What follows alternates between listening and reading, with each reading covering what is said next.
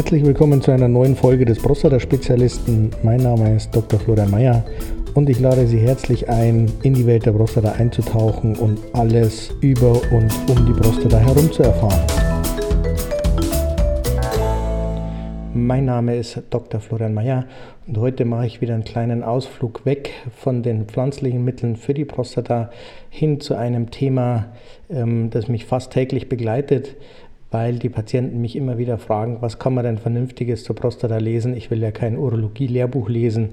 Ähm, deshalb habe ich mich entschlossen, eine zweite Reihe neben der äh, pflanzlichen Reihe für die Prostata aufzumachen und das sind Literaturempfehlungen. Und ich will heute nicht mit meinem eigenen Buch anfangen, sondern mit einem Buch von einem Kollegen, Dr. Med Ludwig Manfred Jakob. Ähm, er hat ein wirklich interessantes Buch geschrieben mit dem Titel Erhöhter PSA, was jetzt? Prostata-Beschwerden erkennen, vorbeugen und lindern. Ähm, ist ein kleines Buch, ein Taschenbuch, weißer Hintergrund mit blauer Schrift. Ähm, Gibt es bei Amazon beispielsweise, kostet 9,99 Euro, hat 144 Seiten. Ähm, ist also was, was man, wenn man interessiert ist, glaube ich, schon schnell weglesen kann. Ähm, und ist ähm, ja sehr gut geschrieben, insofern, dass die Fachbegriffe wirklich ähm, zum größten Teil ähm, weggelassen werden, beziehungsweise ähm, dann auch besprochen werden, wenn es nicht anders geht. Und ich bin ja selber auch ein Freund davon, von vielen Kapiteln und dann aber auch kleine Kapiteln. Und ähm, ich will mal aus dem Inhaltsverzeichnis ähm, ein bisschen zitieren.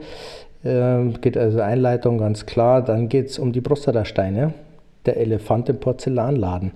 Finde ich ja so ein Kapitel, ähm, da würde ich direkt hinspringen.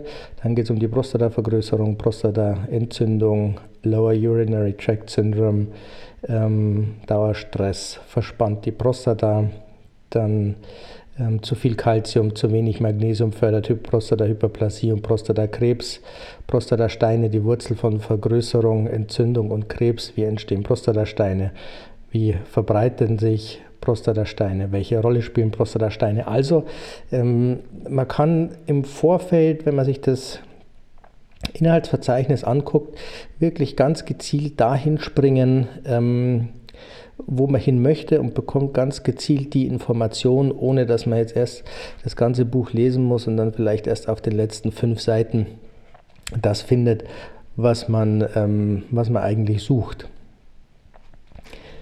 Ich habe das Buch natürlich gelesen. Ähm, auch für mich waren neue Sachen dabei. Ähm, was ich wirklich großartig finde und warum ich es wirklich ganz gelesen habe, ist, dass mir die Sprache sehr gut gefällt und ich ähm, ein Freund davon bin, auch deutliche Worte zu finden, wenn deutliche ähm, Worte angebracht sind. Und er geht da mit der, ich sag mal, normalen Prostatamedizin, würde ich jetzt mal sagen, auch hart ins Kritik, äh, in die Kritik ähm, und meckert aber nicht nur dran rum, sondern gibt ähm, dann zum Ende hin auch wirklich äh, Empfehlungen, wie man ähm, damit besser umgeht. So zum Beispiel im Kapitel 7, die richtige Ernährung und Lebensweise halten Prostata und Mann gesund. 7.1 Metformin verbessert Stoffwechsel und senkt Prostatakrebsrisiko deutlich.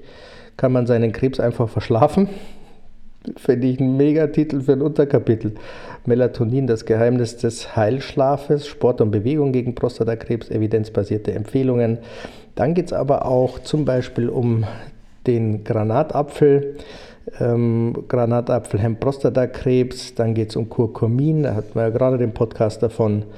Ähm, dann geht es um Brokkoli bzw. den Inhaltsstoff davon. Dann geht es um Quercetin, Tomaten und Leukopin, Grüntee, Kaffee, ähm, wichtige Vitamine und Mineralstoffe.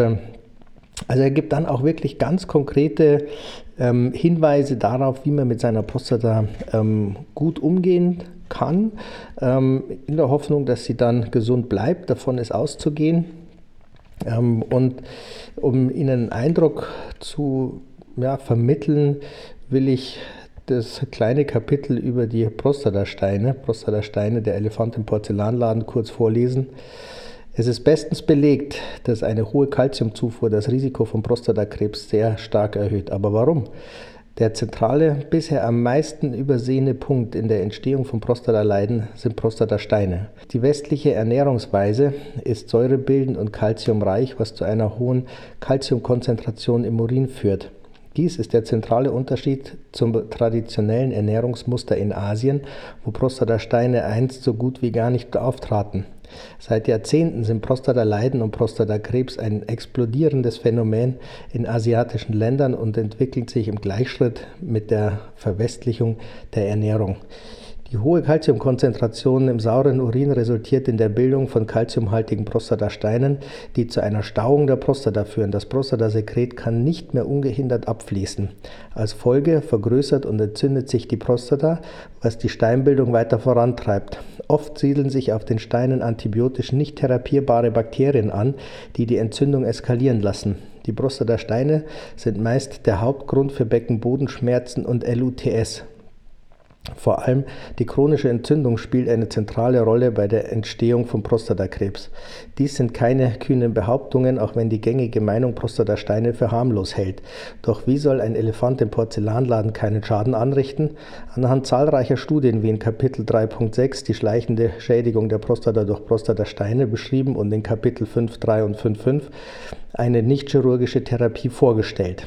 Also er wird da wirklich ähm, ähm, schon konkret auch gegen die normale Prostatamedizin und in den Kapiteln, in den anderen, wie gesagt, ich hatte es gelesen, ähm, wird er wirklich ganz konkret, was er für die Prostata tun kann. Aus diesem Grunde für mich eine wirklich ähm, uneingeschränkte Kaufempfehlung. Ich will den Autor nochmal nennen. Ich schreibe ihn natürlich auch in die Shownotes, Dr. Med Ludwig Manfred Jakob. Ähm, wie gesagt, gibt es bei Amazon, auch bei ihm auf der Internetseite.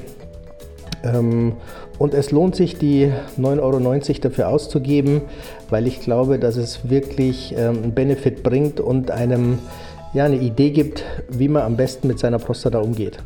Ich danke fürs Zuhören und bis nächste Woche.